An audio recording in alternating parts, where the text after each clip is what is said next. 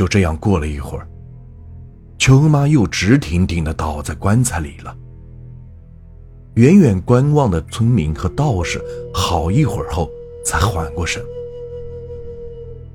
一个为首的道士摇着招魂幡，口中念念有词的慢慢靠近，走到棺材前，看了看邱恩妈，转头大叫：“你们都过来！老人家还没有死，胸口还在鼓动着。我的天哪，活过来了呀！”这是还阳了呀！闻讯后，胆子大一些的村民和生产队长也都抖着腿，慢慢的围拢了过来。看着躺在棺材里的邱恩妈，发现邱恩妈的身体微微的动着，胸口一起一伏，脸色也红润了点。这个时候，为首的道士拿着招魂幡，轻轻的点了点秋妈的身子。突然，秋妈一把抓住招魂幡，闭着眼，慢慢的坐了起来。近距离围观的人又是一惊，四散跑开。生产队长扑通的跪在地上磕头，道士也是吓得后退了几步。邱妈起身坐着，缓缓的睁开了眼睛，疑惑的看着周围和不远处的村民和道士。又看了看磕头作揖不止的生产队长，开口后道：“哦生仔，我这是到了哪里？你们都是谁？”为首的道士毕竟见多识广，一见这情况，不像是诈尸啊，便大着胆子扶起琼妈爬出棺材，搬了把板凳，待其坐定后，问他是怎么回事。我死了吗？您您还没死呢，这不是活过来了吗？我做了三十多年的法事，第一次遇到您这样的情况的。有些胆子大一点的村民老者见状，端来一碗水，烧了三片纸钱，化为灰水，端给邱恩妈。邱恩妈看了看，说。这水黑兮兮的，脏的不行，这喝不得。众人这哄堂大笑，老者便说：“这邱恩妈是个活人，这的确是活了过来，鬼是不会分辨这些东西的。”众人听此话后，纷纷围拢过来，问邱妈这是怎么一回事。然后从前而后的将发生的事情讲述给了邱妈听。邱妈睁大了眼睛，眼睛湿润了起来，缓缓的说着：“我做了一个梦，梦见自己漂浮在河边上，周围看不到半个人，眼前都是白茫茫的一片雾。”然后走路不小心摔了一跤，嘴巴里吐出一半的月饼，我也舍不得丢，就抓在手里往前走。走到一座桥，桥边上有很多的影子，慢慢的走下一个下坡。轮到我的时候，桥上一个老人家给我一碗水喝，我当时口渴。接过来就喝了，喝完后，脑袋变得晕晕沉沉，一片空白。喝完后，遇到一个看不清脸的人，说我来错了地方，要送我回去。说我那不孝的儿子儿媳妇，才是他要收的人。正当我奇怪我这个孤老婆子。哪里来的儿子儿媳的时候，突然感觉胸口有一股气灌入，于是突然醒来，四周是吵吵闹闹的，然后就看见你们了。众人听后大惊，年岁高的老人和做丧事的道士都说，琼妈是进了黄泉路和奈何桥走了一遭。怕是真的走了地府啊！估计真的是勾魂鬼收错了魂。一个道士说：“我做了这么多年丧事，第一次遇到这么怪异的事情。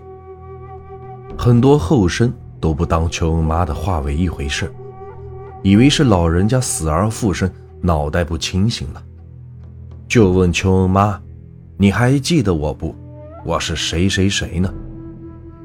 也有人问邱恩妈。”阎王殿，你老人家去没有去？邱妈摇头茫然地说：“你们我都不认得了，实在是对不住，我真的不认识你们，我也没有看见阎王殿。”道士挥挥手说：“你们都别捣乱，赶紧帮忙撤了这些玩意儿，人都活过来了。”生产队长也跟着指挥起众人来。邱恩妈就这样活了过来。大家收拾了东西，生产队长叫来了医生，医生也是吓了一跳。这老人家不是死了吗？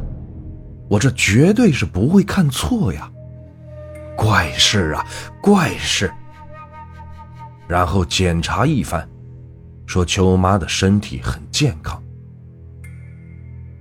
秋妈的儿子儿媳妇早就闻讯过来，站在了人群中，看到了自己活过来的亲娘，是吓了一跳，一句话也说不出来。生产队长想拉过来秋妈的儿子，这还没动手，这两口子脸色一青一白的，在众人鄙视的目光里跑回了自家。大家见邱妈活了过来，也都高兴了起来。做丧事的时候，没吃完的饭菜都帮着邱恩妈整理好。虽然邱恩妈貌似不认识村里的人了，但是对这屋子和周边都很熟悉的样子。村里的老人们陪伴着邱恩妈聊天到傍晚时分，大家都是意犹未尽的散去。这天夜里，天突然又下起了大雨，第二天天晴了。村里的人听见王鼠狼家里的孩子哇哇的哭着，喊着爸爸妈妈，断断续续了一个上午。路过的人都不想管，因为知道王鼠狼和他的媳妇儿非常喜欢打孩子，管了也没有用，压根不听劝，还可能被人身攻击。村里的人都说，这次打的真惨，哭了这么久。这压根不像自家的孩子。也有人说，路过王鼠狼家，闻到了一股肉烧焦的味道，估计又偷偷的做了好吃的，得赶紧回去看看，是不是自家的鸡被偷了。中午时分，王鼠狼隔壁相隔十多米的邻居，实在是受不了孩子的哭闹，就过去他家里。想叫王鼠狼的媳妇哄哄孩子，别真不当人打。走到堂屋门口，门是虚掩着的。邻居于是敲门，但是没有人回答。孩子还是哇呀呀的哭着，也没有人来开门。于是这邻居想着，不管有没有人，还是先进去看看。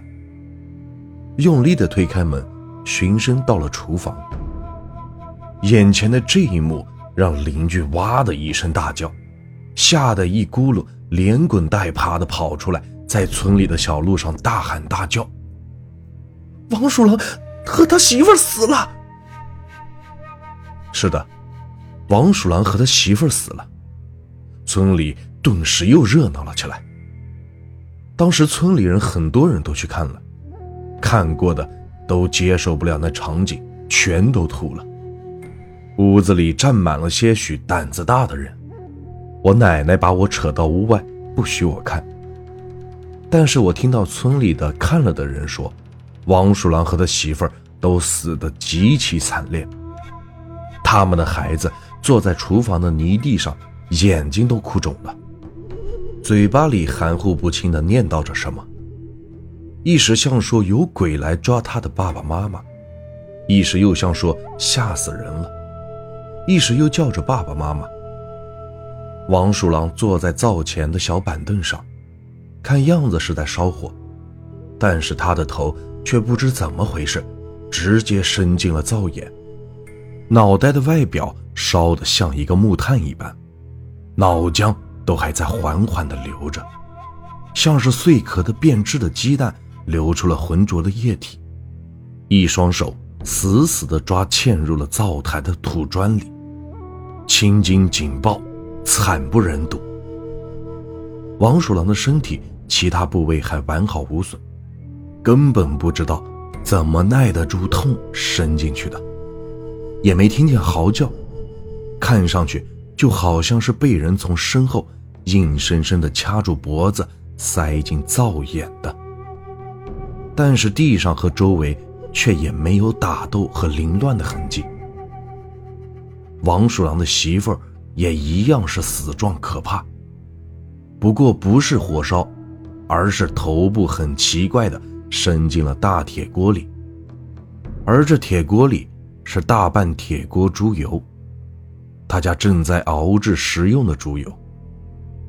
王鼠狼的媳妇整个头部都被炸的是焦黄，脸上被炸烂的皮肉掉在锅里变成了焦炭，眼珠凸出来。掉在了锅里。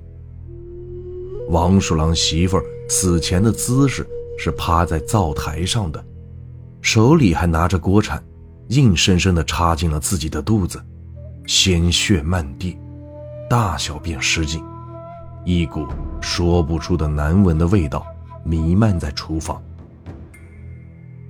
后来来了警察，警察调查了一番，直接召开村部会议，表示。尽快埋葬。村里很多老人都说，这是报应，人在做，天在看。邱妈那天说的，看来是不假呀，不然哪里会这么巧合？邱妈是个好人，就算到了地府，阎王也不收。这畜生不如的儿子儿媳，果然是被拖走了，这也是应了报应。这也有人说，下大雨的那天晚上，想起自家水田里没有打缺口，于是冒雨打手电出门。走到王鼠狼家附近的时候，看见四个影子飘忽着一般往外走，看不清样子，走得很快。他还喊了几声王鼠狼，但是没理会他，因为想着自己家里的田地，他也没有在意。现在想想，王鼠狼和他媳妇儿，怕是晚上就被勾魂鬼勾走了魂。邱恩妈也来到了他的儿子家，看到这般惨烈的情景，直说这是做了什么有违天道的事儿啊！村里人都不想说，也不愿告诉他这是他的儿子，因为邱恩妈所有人都不认识了，也包括他儿子儿媳妇。村里人说，邱妈喝的水是黄泉路上的孟婆汤。但是喝完了孟婆汤，却又被送出了阴间，回到了阳关。这件事情被当作茶余饭后的话题，热闹了一阵后，也再无人提起。村里人终究还是需要过自己的生活。王鼠狼的孩子事后精神不正常。时而哭闹，说看见了黑色的鬼；时而又跳又闹，说爸爸妈妈被火烧、被油炸。邱妈看其可怜，找到村里的干部，说要带着孩子生活。邱妈是我们村最高寿的老人之一，于二零一三年过年前去世，死在了安详的睡眠里，脸上是挂着微笑。死之前的几天，我们都收到了他送给我们每家每户的新鲜小菜。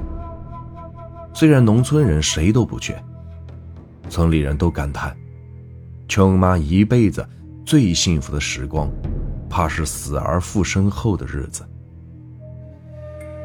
一直到现在，村里人都说，这人在做，天在看。凡事都有因有果，福祸自有公道。